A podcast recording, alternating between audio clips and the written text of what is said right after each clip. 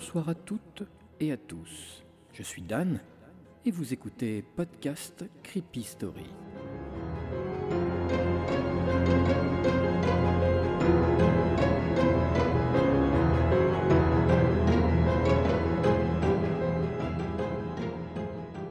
Bienvenue dans ma crypte, amateur d'hémoglobine. Je vous ai réservé deux histoires qui vont vous faire frissonner. Enfin, je l'espère. Commençons avec la première, que j'ai intitulée L'adieu. Vous êtes au cœur de l'histoire, vous êtes au cœur de l'horreur.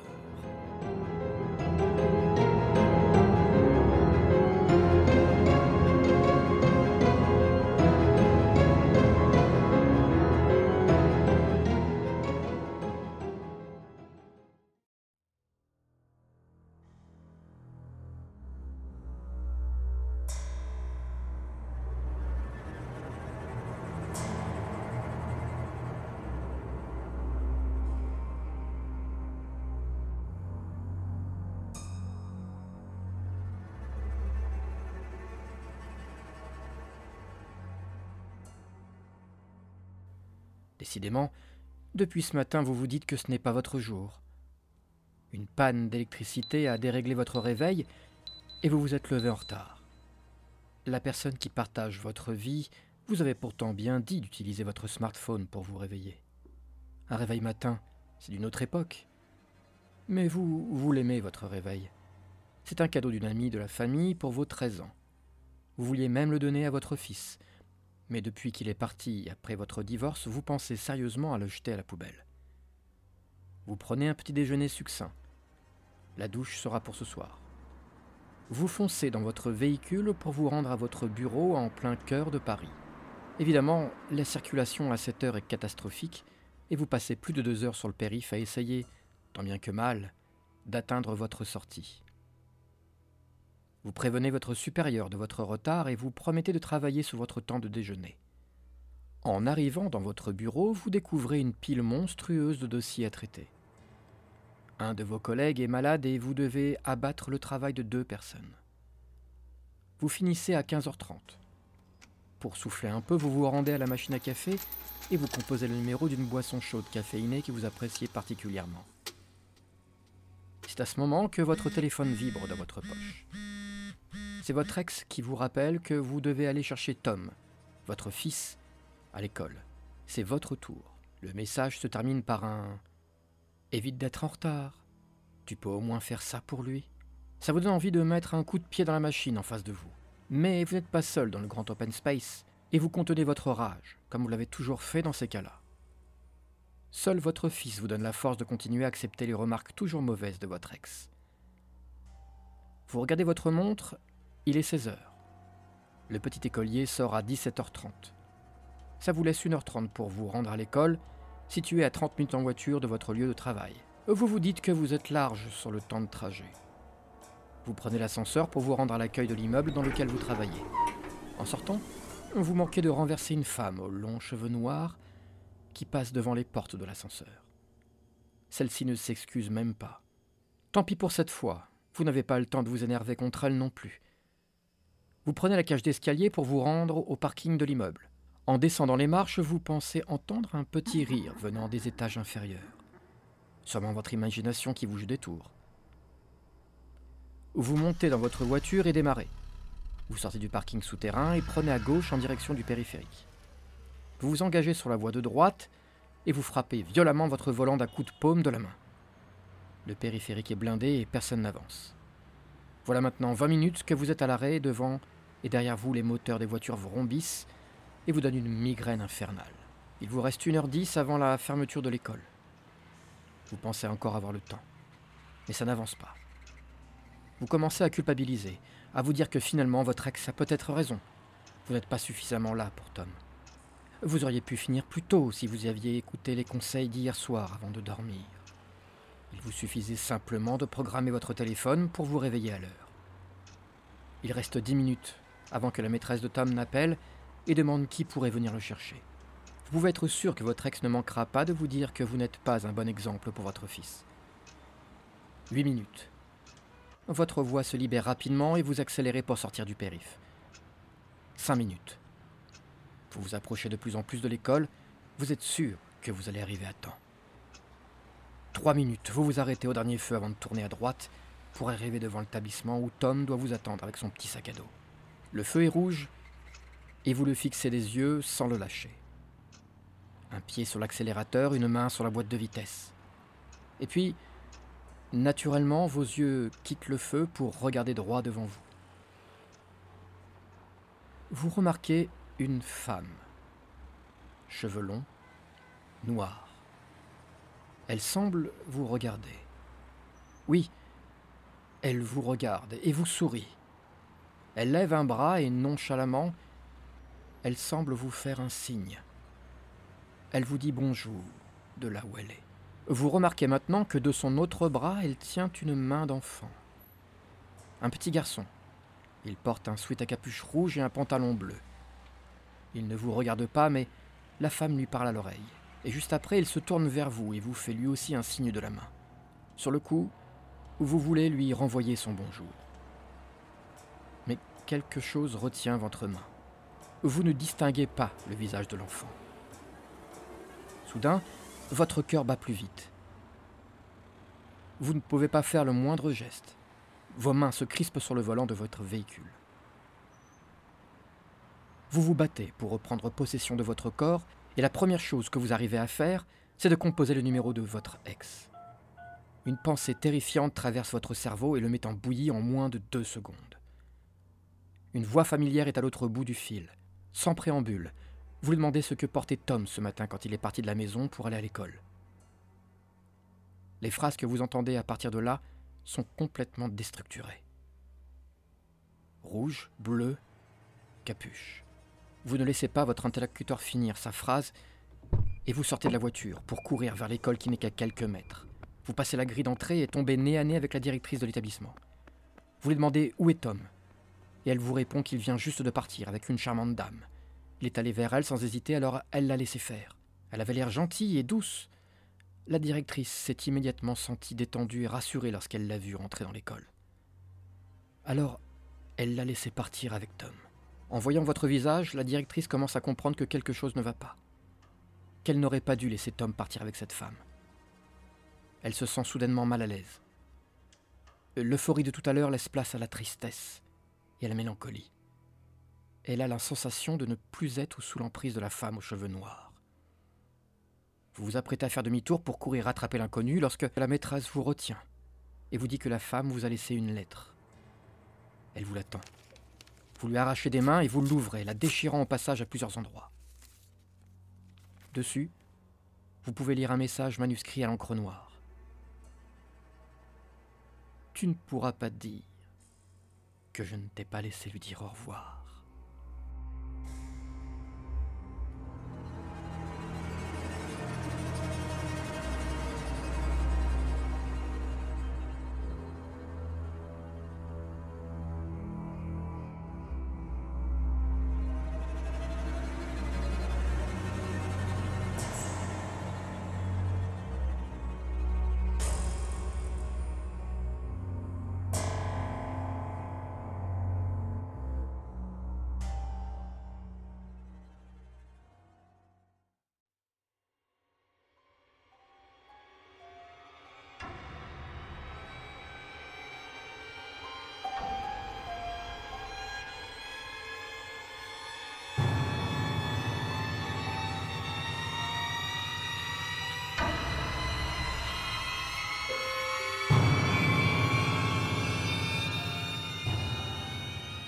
Passons à présent à notre deuxième histoire. Elle fait partie de ma sélection SCP. Et suite à vos nombreuses demandes au sujet de cette institution, je vous ferai un épisode spécial. Un épisode consacré entièrement au bureau SCP et ce qu'ils ont répertorié autour du monde, vous révélant leurs agissements et leurs dossiers classés top secret. Mais pour l'heure, retournons à notre histoire je vais vous raconter l'histoire de trois amis confrontés à une étrange bâtisse. Je l'ai intitulée La maison embuée.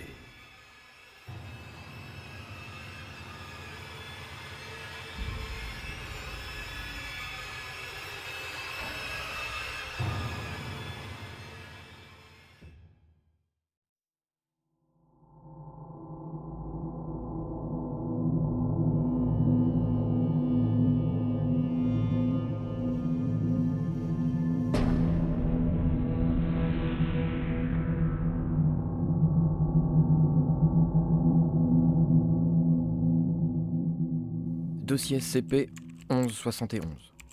Récit relaté dans un post Reddit du 12 septembre 2019. Utilisateur inconnu. Nous étions trois amis passionnés d'urbex, et lorsque Tom nous a proposé une exploration dans une maison proche de ses grands-parents, nous avons tout de suite accepté. Elle se situait à la campagne, dans un vallon près du village de Montfleury, dans le sud de la France. Il faisait très chaud cet été-là. Nous avions préparé nos affaires, Tom, Cali et moi, pour partir dans cette maison. Lampe frontale, lampe torche, quelques petits trucs à grignoter, une bombe lacrymogène, une poignée de porte universelle, une trousse de secours et des masques de protection. On est descendu en voiture jusqu'à la maison des grands-parents de Tom. C'est Cali, ma copine, qui conduisait, car il n'y avait qu'elle qui avait le permis. Après six heures de route et deux pauses en station-service, nous sommes enfin arrivés chez la famille de Tom. Ce sont des voisins de Madame Milani, la grand-mère de Tom, qui leur a donné l'information au sujet de la maison à explorer. C'est une vieille bâtisse abandonnée depuis plus de 15 ans avec trois étages. Elle était située en pleine forêt à 3 km du village. Apparemment, la végétation avait envahi les lieux et toutes les vitres avaient été cassées par des jeunes en manque d'activité physique. Personne n'a voulu acheter cette maison qui demande énormément de travaux pour être habitable. Et puis, il y a la rumeur qui dit qu'elle est hantée. C'est ça qui nous a interpellés en premier. Si en plus de faire de l'urbex dans une grande demeure, on pouvait se faire un peu peur, ça serait le clou de la visite, non? Nous avons donc laissé la voiture dans l'allée des grands-parents et nous sommes partis à pied pour rejoindre notre destination, la maison abandonnée. Après une bonne heure de marche à travers la dense forêt au climat limite étouffant de chaleur, nous sommes arrivés devant l'imposante maison. À première vue, elle était dans un sale état, les trois étages étaient traversés par des kilomètres de feuillage et de lianes. On aurait dit que la maison vomissait des tas de tentacules vertes. Une drôle de sensation nous traversa. Effectivement, cette maison nous donnait la chair de poule. On a commencé à en faire le tour pour voir tous les accès possibles pour y entrer. Tom se prit les pieds dans une des énormes racines sortant du sol et qui entourait la maison. Le déséquilibre lui fit perdre ses lunettes, mais heureusement pour lui, il a réussi à se stabiliser. Il a ramassé ses lunettes qui étaient par terre et continua sa visite. Je me suis éloigné des autres pour essayer de trouver une porte de cave ou une remise. Et puis Kali nous a appelés pour que l'on vienne la rejoindre. De là où j'étais, je n'avais pas compris ce qu'elle disait. Alors, alors j'ai eu peur, suite aux suspicions de maison hantée que les voisins nous avaient rapportées, qu'il soit arrivé quelque chose à Kali. J'avais tort. En réalité, elle voulait juste nous montrer un petit chemin qu'il y avait derrière la maison et qui s'enfonçait dans la forêt. Elle nous expliqua que comme il était assez tôt, on pouvait bien faire un détour par ce chemin pour voir ce qu'il y avait au bout avant de revenir vers la sinistre demeure. Avec Tom, on était d'accord. On a donc pris le petit chemin et avons avancé pendant environ 30 minutes, sous une chaleur infernale qui, nous le pensions, n'en finira jamais de l'été. On s'est frayé un chemin parmi les ronces et les arbustes. Et puis, au bout de ce chemin, il y avait une maison. Plutôt un chalet en bois, de plein pied. Sur le devant se trouvait une balustrade avec un perron. Nous avons encore une fois fait le tour de la bâtisse et avons remarqué qu'il n'y avait qu'une seule entrée. Tom passa devant, décida de rentrer dans la maison. Nous nous sommes assurés qu'il n'y avait personne en frappant à la porte et en demandant de vive voix s'il y avait quelqu'un à l'intérieur. Tom entr'ouvrit la frêle porte de bois et d'une voix forte il demanda de nouveau si quelqu'un était dans la maison. N'ayant pas eu de réponse, nous nous sommes décidés à entrer. Ce qui nous frappa le plus après avoir franchi le pas de la porte, c'est le changement de température extrême entre l'extérieur brûlant et l'intérieur glacial du salon. Nous avons été surpris, je dois dire. Nous sommes tous les trois entrés et avons constaté qu'il n'y avait aucun meuble dans cette petite baraque. Elle était composée d'une seule pièce. Une seule pièce assez grande, d'environ 50 mètres carrés. Pas de chambre ni de cuisine, les toilettes devaient être à l'extérieur. Juste une seule et unique pièce, faite de lattes de bois vermoulues du sol au plafond. Pas de lumière ou d'électricité non plus. Une seule pièce. Ce que j'avais pris de l'extérieur pour de la crasse sur les vitres était en réalité de la buée. Le contraste de température était tellement fort entre l'intérieur et l'extérieur de la maison que toutes les vitres des fenêtres étaient embuées, à tel point que nous ne pouvions plus voir la forêt autour. Tom et Cali étant en train de faire le tour de la pièce, je me suis dirigé devant une des fenêtres situées sur ma gauche. Il y en avait huit disséminés sur chacun des murs. La buée était vraiment très dense. Du bout de mon doigt, j'ai machinalement dessiné un cœur avec à l'intérieur les initiales de nos deux prénoms, Akali et à moi. Je me suis retourné vers Kali pour lui montrer ce que je venais de faire. Elle s'est approchée de la fenêtre et m'a demandé ce que j'ai voulu faire avec ce dessin raté. En me retournant vers la vitre, j'ai eu des frissons de surprise. Mon charmant petit dessin était à présent barré de trois traces assez conséquentes pour le faire disparaître. Personne d'autre que moi aurait pu faire ça, et j'étais sûr de ne pas l'avoir fait. Et puis, Tom est sorti de son silence et nous demanda de venir voir quelque chose de l'autre côté de la pièce unique. Nous nous sommes dirigés vers une des fenêtres du fond. Le silence qui suivit était lourd. Sur la fenêtre, on pouvait lire, écrit dans la buée Oui, je suis là. L'écriture était assez claire, mais pas très droite et comme tremblotante. Une autre vague de frissons me parcourut le corps. Le premier réflexe que j'ai eu, c'était de demander à Tom si c'était lui qui l'avait écrit. Il nous a juré que non. Et puis, il a dit ce que nous redoutions tous les trois, et qui nous est passé par la tête au même moment. Et si c'était la réponse à notre question posée avant de rentrer dans la maison? Il y a quelqu'un? Oui, je suis là. Notre passion pour l'urbex a pris le dessus et nous avons, sans trop réfléchir, voulu en savoir plus. Alors Tom a écrit sur la même fenêtre les mots suivants. Qui êtes-vous? Aucune réponse n'est apparue. Dans un sens, cela nous a rassurés. Mais notre repos fut de courte durée quand un bruit sur une autre des fenêtres attira notre attention. C'était comme le son fait par un gravillon que l'on jette sur du verre. Nous nous sommes alors dirigés vers la fenêtre d'où venait le bruit et là, sur la vitre embuée, on pouvait lire Nous avons faim. Soudain, un autre bruit nous fit sursauter. Une autre fenêtre, un autre message. Tom et Cali se sont rendus vers la fenêtre d'où est parvenu le bruit. Moi, je ne pouvais plus bouger, paralysé par la peur. Tom me lit la phrase en hurlant. Vous êtes nourriture J'étais au bord des larmes. Tom et Cali ne bougeaient plus, eux aussi. Je me suis rapproché un peu, tant bien que mal. J'étais à deux mètres de la fenêtre où ils étaient, comme hypnotisés, pour m'apercevoir que quelque chose derrière la vitre dessinait une sorte de spirale. Un signe étrange. La buée était tellement épaisse que je ne pouvais pas voir ce qui était derrière la fenêtre. Je me suis retourné vers Tom. Une buée opaque obstruait ses lunettes. Il ne bougeait toujours pas. Et puis, il a pris sa poignée de porte universelle dans sa poche et violemment se l'enfonça dans l'œil gauche, brisant ses verres de lunettes et crevant son œil. Il fit la même chose pour son œil droit. Son visage était maintenant ensanglanté par un mélange de matière oculaire épais, de morceaux de verre et de sang. Il restait debout, imperturbable, quand Kali lui arracha la poignée des mains et brisa la fenêtre en face d'elle. Elle ramassa un gros morceau de vitre et la posa sur sa gorge. Kali n'a jamais été très forte. Elle força sur l'éclat de verre pour le faire entrer dans son cou, perdant deux doigts dans la foulée. Le morceau réussit à percer la chair et ressortit au niveau de la carotide. Elle tomba comme une poupée de chiffon dans un bruit d'étouffement, mélange de raclement liquide et de manque d'air. Il ne m'en fallut pas plus pour reprendre possession de mon corps et courir vers la porte de la maison. J'étais en larmes et je courus aussi vite que j'ai pu, passant devant la première maison abandonnée avant d'arriver chez les grands-parents de Tom. Ils n'ont rien compris de ce que j'ai raconté jusqu'à ce que je m'évanouisse. À mon réveil, la police était là. J'étais sous tranquillisant et j'ai enfin pu leur dire ce qui s'était passé. Ils sont allés sur place, mais n'ont rien trouvé. Ni les corps de Cali, ni celui de Tom. Pas de traces non plus de leurs affaires. Aucune tache de sang n'ont été relevées sur place. En tout cas, c'est ce qu'ils m'ont dit. On n'a jamais retrouvé les corps de ma copine et de mon meilleur ami. Deux mois plus tard, je voulais en avoir le cœur net, alors je suis retourné à la maison dans la forêt. Un muret de 2 mètres 50 de haut qui entourait la demeure avait été construit, empêchant quiconque de pénétrer à l'intérieur. J'ai réussi à rassembler du bois coupé pour me faire un talus afin de regarder au-dessus du mur. Ça m'a pris deux heures. Une fois en haut, j'ai vu que l'on avait installé sur chaque fenêtre des plaques d'acier très épaisses. Sur la porte, un système de verrouillage sophistiqué bloquait l'accès. Un panneau jaune avec des lettres noires était placardé sur le devant. On pouvait y lire SCP.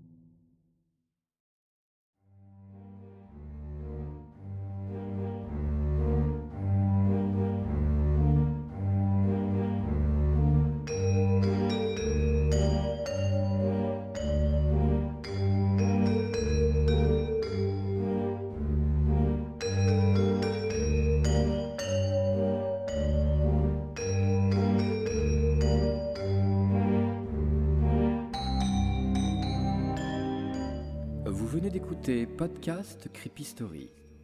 Ce podcast est produit par moi, Dan, via la Sentence Prod. Si mes épisodes vous ont plu, n'hésitez pas à la partager un maximum, afin de me faire connaître par un plus grand nombre. Ça aidera le podcast à avoir plus de visibilité. Je tenais à vous remercier aussi d'être toujours et encore plus nombreux chaque jour à m'écouter. Je voulais particulièrement remercier les personnes qui ont laissé des commentaires sur Podcast Addict et sur Apple Podcast. Merci pour vos étoiles et vos commentaires.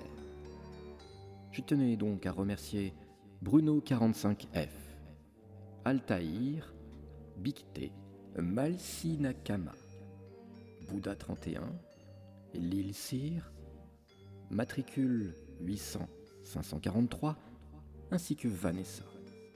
Tous vos messages et vos notes de 5 étoiles sur iTunes et Podcast Addict me font vraiment chaud au. Vous pouvez retrouver tous les épisodes dès leur mise en ligne sur toutes les plateformes d'écoute de podcasts comme Podcast Addict, Apple Podcast, Google Cast, Spotify ou encore. Je vous donne donc rendez-vous pour un prochain épisode avec des histoires qui ne vous laisseront pas fermer l'œil de la nuit.